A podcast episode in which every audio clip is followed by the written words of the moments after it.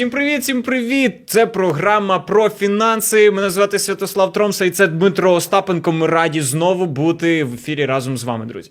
Всім привіт, радий бути тут. Е, Ми говоримо тут про гроші, гроші, багато грошей. Як зробити так, щоб в тебе було багато грошей? Це фактично як програма Як стати мільйонером, тільки вона реальна. Так? Це не як е, як стати мільйонером. Я пам'ятаю завжди цей жарт. Там ну прийде мільйон людей на твій тренер, Да, тренінг, тренінг. скинеться по долару там і буде мільйон. Да. Тільки в тебе, а не в них. Да, да. Але ми все ж таки про те, щоб у нас були гроші, і ми могли ними керувати, і попри навіть всі ті події, які відбуваються навколо. І е, зараз ми говоримо, говорили про емоції, говорили вже про те, як нам жити під час війни. А зараз говоримо про те, що робити, коли гроші зовсім закінчилися. Це насправді я знаю, що цей момент. Е, Я часто пов'язую з готівкою, тому що я не люблю готівки. Я використовую там е, ось кредитні там кошти або там на картці. І оцей момент, коли ти розумієш, в кишені нічого немає. Перші Мгм. рази, коли я е, з тим стикнувся, він мене лякав. Ти розумієш? Все Так. пусто, порожньо. І от я думаю, схоже відчуття е, у багатьох українців зараз, ну тому що такі, на жаль, часи. Ти в кишеню, там порожньо. Ти на картку, там порожньо. І це. Що, Що робити? би- Що робити? Що робити, Дмитро? Ну, по-перше, я думаю, що е, треба розуміти, що ця ситуація тимчасова, і в 21 столітті люди не помирають через те, що в них закінчилися гроші. Тобто з вами все буде добре, навіть якщо є якісь там тимчасові труднощі, вони закінчаться. Е, просто дуже важливо розуміти, що коли у людини закінчуються гроші, коли вона втратила свій заробіток, то треба переформатуватися і треба е, змінити свій бюджет. Тобто, якщо людина, наприклад, до цього вона жила і в неї бюджет був достатній, тобто все було нормально. Тобто, наприклад, їй на, на життя потрібна якась сума грошей, у неї вона була. То зараз треба зробити деякі зміни, і треба. Е, Відказатися, відмовитися від всього того, що можливо відмовитися. Тобто, якщо можливо щось зараз не купувати, краще це не купувати, і краще максимально притримувати всі ці кошти. Тому що коли у людини починається падіння фінансове, то перше, що потрібно зробити, це вирівняти цей фінансовий літак і зробити так, щоб він хоча б не падав. Тож відмовитися від усіх своїх зобов'язань, які у вас до цього моменту були, повідписуватися від всі- різноманітних там платформ, стрімінгових, ще Навіть чого. YouTube Music. Е, От, Ю- перепрошую. YouTube преміум, та навіть відписатися від того, від чого зараз можна відписатися, тому що е, всі ці маленькі е, кошти, вони в кінці місяці вони набігають на велику суму. Тому що дуже часто людина не розуміє. Ну, вона думає, ну, ну так, закинь, у мене останні там 300-500 гривень. Ну нічого страшного, я там якусь каву собі візьму. Ну що, ну вже Кава там. це там Там 30 згорі, го- згоріть, горить хата, горить сарай, вже воно вже. І людина так, так мислить, але це е, дуже дорого коштує їй, тому що вона ці кошти, які могла притримати на деякий час, вона їх витрачає, і потім вона стикається з дуже великим стресом, про який ти розповів, коли ти в тебе вже взагалі по нулях, і ти вже думаєш, так, або мені зараз в кредитку лізти, або мені батькам дзвонити, або мені там десь у когось щось позичати. А коли ти все одно позичаєш, це не вихід, тому що ти тимчасово перекриваєш якісь свої потреби, але тобі потрібно ці гроші віддавати. А потім. Е, З боргами і з позиками є дуже-дуже такий психологічний момент, дуже неприємний. Це коли людина, наприклад, вона ще більш-менш була мотивована там заробляти якісь гроші в мирний час, тут війна, емоційний стан дуже важкий, дуже багато всього змінилося. Окей, наприклад, у людини навіть є робота. Е, Наприклад, вона навіть щось знайшла.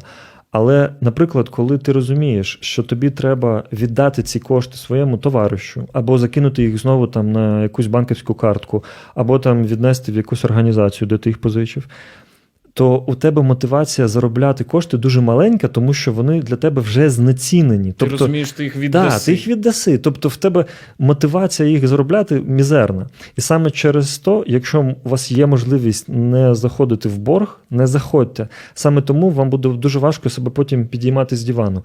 І от деякі люди. Які потрапляли в фінансові такі халепи, в таку такі негаразди, вони мені розповідали, що Все починається з того, що ти там один-два дня не вийшов на роботу, три дня не вийшов на роботу. А та то були хлопці, які хтось на стройці працював, там хтось сантехніку заробляв. Вони так можуть дозволити собі не виходити на об'єкт якийсь час. І вони потім кажуть, ну ти там тиждень десь відпочив, а потім вже те, там у тебе проценти на проценти, десь щось побіло, і ти вже думаєш, ого, вже така сума набігла.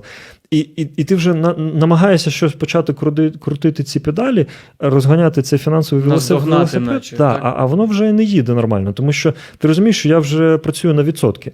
І саме через то намагайтеся не заходити у борги. Ну, якщо ми вже про цю тему трохи кажемо, то. Я вже два слова скажу про те, як з них виходити. Це дуже така, здається, очевидна річ, але багато людей її не використовують. Якщо так трапилося, і ви е, взяли позики в якихось організаціях, які займаються мікрокредитуванням, або там банківські якісь відсотки капають, спробуйте переодолжити гроші, перезробити перевпозику, але Чисто аби загасити. аби загасити, але у людей. Тобто, якщо, наприклад, в перший раз ти береш в якоїсь організації і там дуже шалені відсотки, або навіть якщо це просто банк, і там, там 3-4 відсотки на місяць, якщо це велика сума, а я знаю от людей, які там 100, 200, 300 тисяч мали, то навіть 4 відсотки від 300 тисяч це дуже-дуже дуже.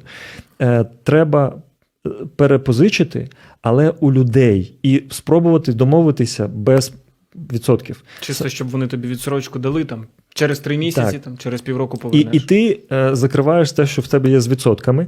А коли, наприклад, ти взяв там, от ти, ти розумієш, що я не можу взяти у однієї людини там 100 тисяч, але можна знайти 10 людей, у яких ти позичиш по 10 тисяч. І коли потім ти починаєш повертати, також люди е, дуже часто помиляються, і вони кид- кидають тому гроші, який там більше за все потребує їх. І він там дзвонить, пише, каже, коли ти мені віддаси. А тут більш мудрий підхід з моєї, з моєї точки зору, це по тисячі гривень, але дати всім десяти, тому що вони будуть розуміти, можливо, не тими темпами, як вони хотіли, але е, якийсь процес іде, людина не ховається, людина не збрасує трубку, не робить вигляду, що вона не заходила в Телеграм, тобто, тому що людина там щось пише, та хто дала гроші, а ти, м, начебто, випадково не читаєш повідомлення. І через то людина потроху починає вона нервувати, їй починає не подобатися, тому що вона тебе виручила, вона тобі дала кошти, коли Ну, вони так, тобі були це потрібні. неприємно. Так. І саме через то ніколи не треба ховатися від тих людей, які вам позичили гроші. І завжди відповідайте. Навіть якщо вона вночі вам дзвонить: Алло, привіт, радий тебе чути. Пам'ятаю, післязавтра скину. Слухай, друже, зараз можу тільки 500 гривень скинути, але на наступному тижні спробую ще 500, вибач, що затримую. Ну тобто, це, це людяний підхід. Це нормально. І якщо ви будете потроху повертати гроші, але всім, у кого взяли із людей, вони не будуть так сильно нервувати. Тому що навіть якщо процес дуже повільний, але іде, людина не нервує. Але коли ви її ставите в ігнор, в бан або робите вид, що там ви не А знайомі, ти, ти вже тут- втратив якби з нею стосунки і, і все. Ну, Да, і вона вже починає на тебе гримати, вона вже починає на тебе нервувати, і вже у вас зовсім інші відносини. Тож, якщо все ж таки ви потрапили десь у якісь борги з процентами, з відсотками, намагайтеся перепозичити у людей е, без відсотків, як людям віддавати, ми вже поговорили трохи. тобто треба перш за все зупинити цей процес. Так, Якщо падіння. ми вийшли в нуль, скажімо, борги, дякувати Богу, там зупинили, але грошей вже все одно нема. Мгм. От якщо залізти в інтернет, там можна знайти багато там методів пишуть, як швидко заробити. Дехто каже, аби щось е, е, було, треба щось продати, типу, аби в тебе були гроші. І багато знаєте, на OLX там під час війни. О, я перепрошую те, що називаю там, але пішло дуже багато оголошень там. Туфлі, я не знаю, там каністра, що завгодно, пральні машинки, там, ну, все можна було придбати. І навіть думаєш, то звідки у людей гроші там купувати оцей там якийсь, здавалося б, непотріб у війну, але ж купують. Я сам був свідком того, і я робив ці оголошення, що Купують. так можна. Е, Тут є дуже важливий фундаментальний момент, який треба розуміти, який більшість українців, мені здається, ну, серед мого оточення, не дуже люди цю лавлюють ідею. Грошей в Україні настало менше. Умовно, візьмемо, що в Україні було, наприклад, 3 мільй- мільярди, там, я знаю, там 30 мільярдів чи 40 мільярдів гривень на початок війни. Це умовна цифра. Можливо, на трильйони гривень, я не знаю, скільки насправді е, грошова маса вся, але суть це, це просто приклад. Наприклад, там був трильйон гривень в Україні. Е, Коли почалася війна, цей, цей трильйон гривень він нікуди не дівся. Він є у людей, він є в банках, він є в підприємствах, він є. Так, якийсь відсоток, можливо, постраждав, якась техніка сільськогосподарська згоріла, десь, можливо, якесь розбомбили якісь там е, заводи чи ще щось. Але сама грошова маса, вона там більшості своєї вона залишилася. І саме тому людина думає, що якщо на моєму підприємстві пере- перестали платити кошти, якщо у мене там зникли клієнти, мій бізнес зупинився, то значить економіка України стала. Ні, в Україні як був трильйон гривень, він так у людей і є. Просто люди по-іншому його витрачають. Якщо до війни людина могла купувати все, що завгодно, то зараз вона купує, наприклад, там пальне, якусь там комуналку проплачує, там їжу і там закриває оренду. Тобто в неї змінилося. Кількість статей, куди вона витрачає кошти, але вона все одно кошти витрачає. І саме через то треба розуміти, що у людей гроші є, вони в них були, вони в них є, і вони в них будуть. І коли ви робите якісь оголошення на OLX, ви щось продаєте те, що вам не потрібно, ви можете заробити собі якісь гроші. Я, наприклад, під час війни я ніколи не думав, але я під час війни продав там велосипед старий свій якийсь, ноутбук там своєї дружини, там ще деякі речі. У мене я, я попродавав кучу такого, що я ніколи не міг продати навіть у мирний час. От у мене схожий досвід. Я продав битий телефон з розбитим екраном без скла. Я думав, що це неможливо, тому що в мирний час у мене так само не виходило. Так, ну а, коли просто була війна, то от е, ну є війна, то мені позвонив е, хлопець, каже: слухай, ноутбук потрібен, е, сервіс не працює, беру. Тобто, ну і таких випадків буде дуже багато. Більш за того, якщо. Нас хтось зараз слухає, він думає, ну слухайте, класно вам, ви вам там було щось продавати там, але, по-перше, на ці гроші не проживеш, це якісь кишенькові гроші сьогодні на сьогодні. По-друге, у мене там навіть нема такого, там що продавати. Тут треба розуміти, що навіть якщо у людини сьогодні немає своїх речей, які вона продає, вона ж спокійно може поспілкуватися з друзями, з родственниками своїми, з рідними людьми. І вона може почати виставляти щось таке, що не можуть продати люди із оточення. Але якщо це буде не якась там мишка на комп'ютер, а якщо, наприклад, це буде машина або квартира, або ще щось, або ще щось, щось велике, габаритне, це може взагалі бути інші гроші. Тому що я розумію, що зараз ринок е, нерухомості там на 90-95% зупинився. Але знайомі мені ріелтори, вони все одно кажуть, якісь е, ну, все, одно якісь Угоди. угоди, так, вони все одно є. Десь все одно якась двіжуха трохи йде. І якщо людина, наприклад, розуміє, я розібралася, як працює там той самий OLX або ще щось, якась інша ну, там дошка оголошень. Чом би не спробувати продати там якийсь ноутбук, який є у мого сусіда, який довго не можуть його продати, або там якусь автівку мого кума, чи ще щось, чи ще щось. Саме через то у людини можуть з'явитися якісь кошти.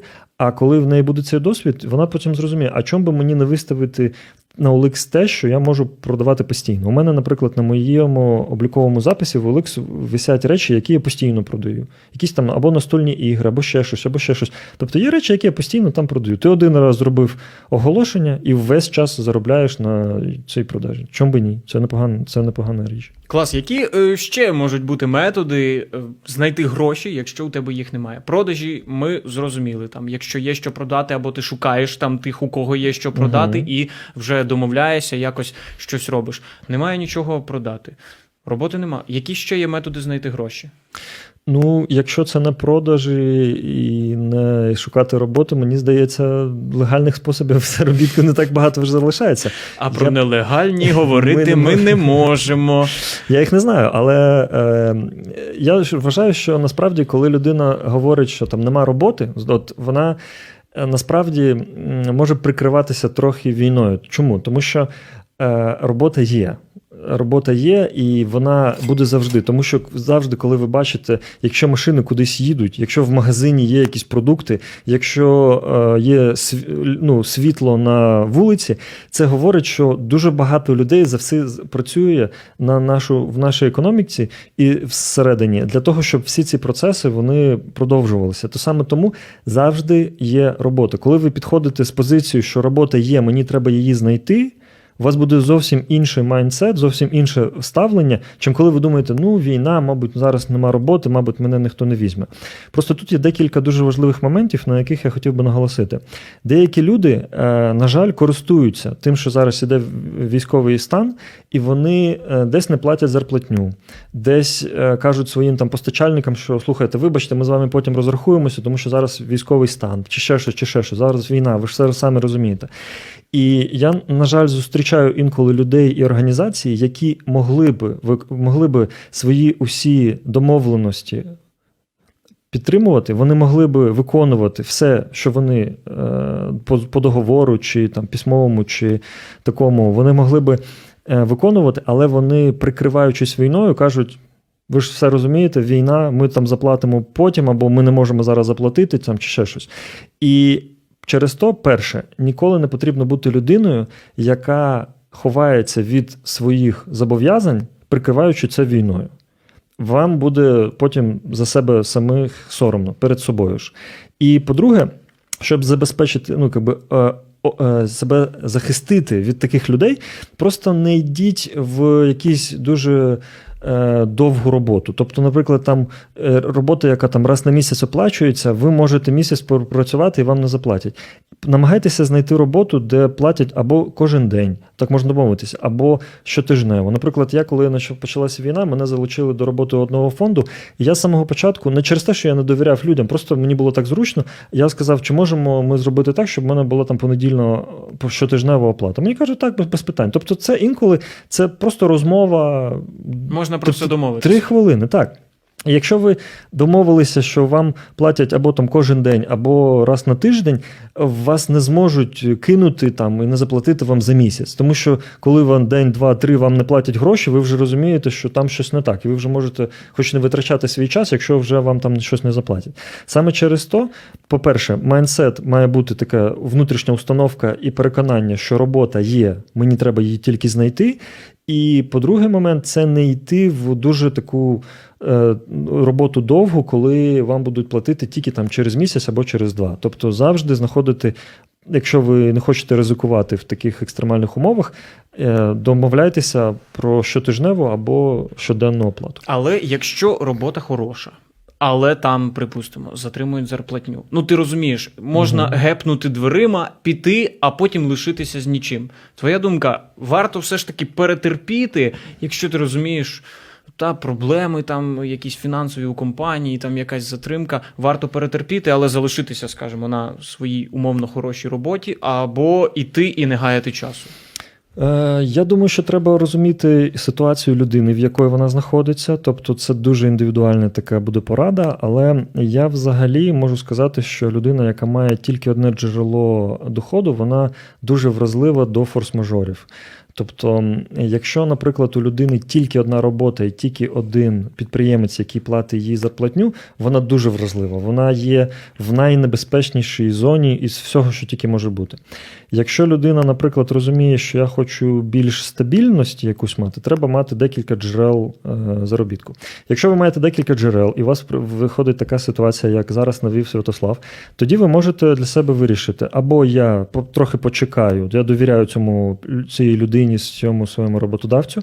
Я е, розумію, що він завжди виконував свої е, зобов'язання, просто зараз через там війну чи, чи в силу інших якихось факторів у нього технічно він не може виконати свої зобов'язання. Окей, я там тиждень, два-три почекаю. Але якщо ви розумієте внутрішньо інтуїтивно, що, мабуть, у цього підприємця вже почалися проблеми, і не факт, що вам все це виплатять, нічого страшного немає, якщо ви з ним це відкрито проговорите, і, можливо, там за цей час підете якісь там резюме свої порозсилаєте там чи на декілька співбесід сходите. Тому що якщо буде ситуація, що через 2-3 там чи місяць, там 2-3 тижні чи місяць вам все ж таки скажуть, що вибач, у нас там ми зачинаємо ну, наше підприємство, ви будете і без грошей деякий час, і, і цей без час роботи. без роботи. Так, і ви не шукали нову роботу. Тому що знайти нову роботу це теж процес. Це теж треба там Особливо телефон, зараз. Zoom, потім поїхати. Інколи, щоб дойти до людини, яка приймає рішення, треба там 2, 3, 4, 5 співбесід пройти. Тож не гайте час, ви можете щоб паралельно щось підшукувати собі, але я ще вважаю, що етично попередити своєго роботодавця про це, тому що якщо ви робите це за його спиною, це вже така історія. Тому що якщо на мене наприклад, працює людина, вона починає шукати собі іншу роботу. Я би не хотів, щоб вона робила це так потайки у мене за спиною. Мені було б приємніше, якщо вона підійшла б, сказала: я бачу, що у нас на підприємстві є певні труднощі, складнощі. У мене зараз не та фінансова ситуація, щоб я міг там, наприклад, довго чекати. Я хочу потроху розглянути інші варіанти, але якщо в нас буде все добре, то я ну на борту, я я в команді. Якби. Мені здається, це, це чесно. Так, я навіть бачив такі випадки, траплялися ну, за останні три місяці мої колеги деякі так робили. Тобто вони йшли зі своєї попередньої роботи і приходили до нас там за умови, що я працюю, поки в мене там. е, Немає нічого.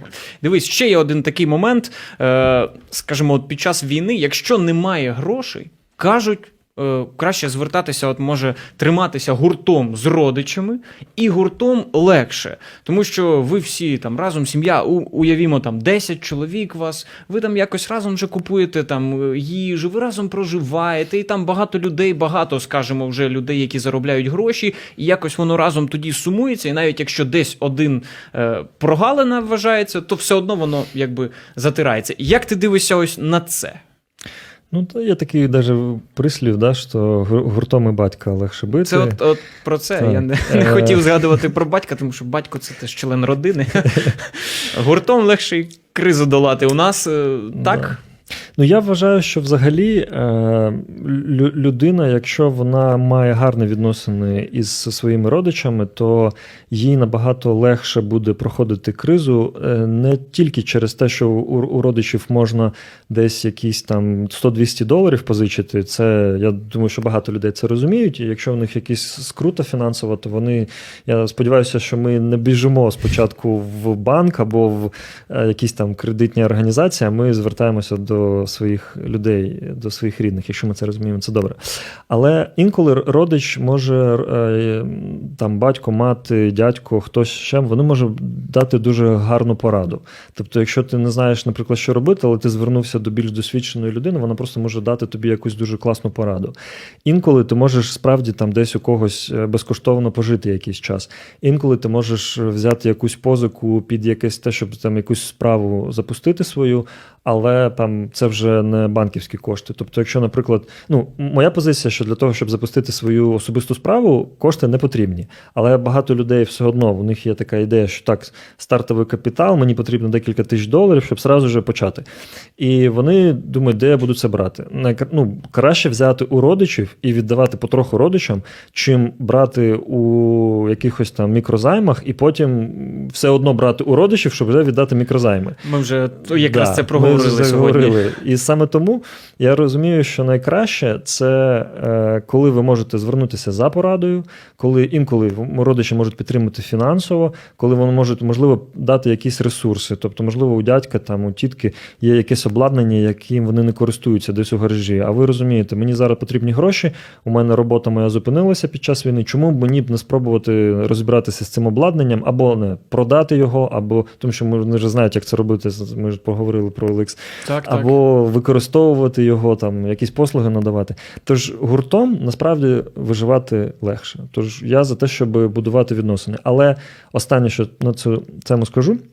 Люди дуже добре відчувають, коли ми намагаємося їх використовувати. І якщо ми про наших родичів е, згадуємо тільки тоді, коли нам щось потрібно, це буде дуже дешево і дуже е, відчуватися дуже сильно. Саме тому я за те, щоб будувати відносини е, в дві сторони, коли родичі можуть до нас звертатися за допомогою якоюсь, і коли ми можемо звертатися. Мені здається, це тоді буде справедливо. Дякую, Дмитро. Я гадаю, ось цих порад, які ми сьогодні проговорили, їх буде більш достатньо, і вони будуть пра- кращими, аніж ті, які знаєш, можна шерстити той інтернет і познаходити багато всього. Тож, е, друзі, користуйтеся і можете прослухати весь цей ефір ще раз, щоб запам'ятати. Ми можемо виділити та, напевно, якісь поради, згадати, які сьогодні ти згадував, Да. і на цьому завершити. Так, і треба розуміти, що е, якщо ви під час війни втратили зараз роботу, то треба передивитися свій бюджет і треба виділити видалити всі ті трати, які можливо зараз прибрати. Е, по-перше, треба взяти під контроль всі свої розходи. І якщо, наприклад, ви вже так вийшли, ви вже в боргах, то треба. В першу чергу закрити ті борги, які мають відсотки, і потім вже повертати ті гроші, які ви взяли там десь у людей, і без відсотків, і робити це настільки швидко, наскільки ви можете, ніко- ніколи е, не в нікого не прятатися. Тобто це дуже важливо. І якщо ви будете шукати якусь роботу, то нехай це буде робота з щотижневою або щоденною оплатою, щоб під час війни ви не потрапили на людей, які скажуть вам, вибач, що ми тобі не заплатимо, тому що війна. Треба, щоб у вас, так сказати, перестрахуватися, як від якихось ризиків. Ну і якщо що можемо продати, продати. Да. А якщо є можливість, аби тебе підтримали родичі, звичайно, ми можемо до них звернутися. так? Ось е, такі маємо поради для вас, друзі. І Більше ми, звичайно, будемо говорити ще з Дмитром далі у програмі про фінанси. Тож слухайте, дивіться і побачимося у наступних випусках.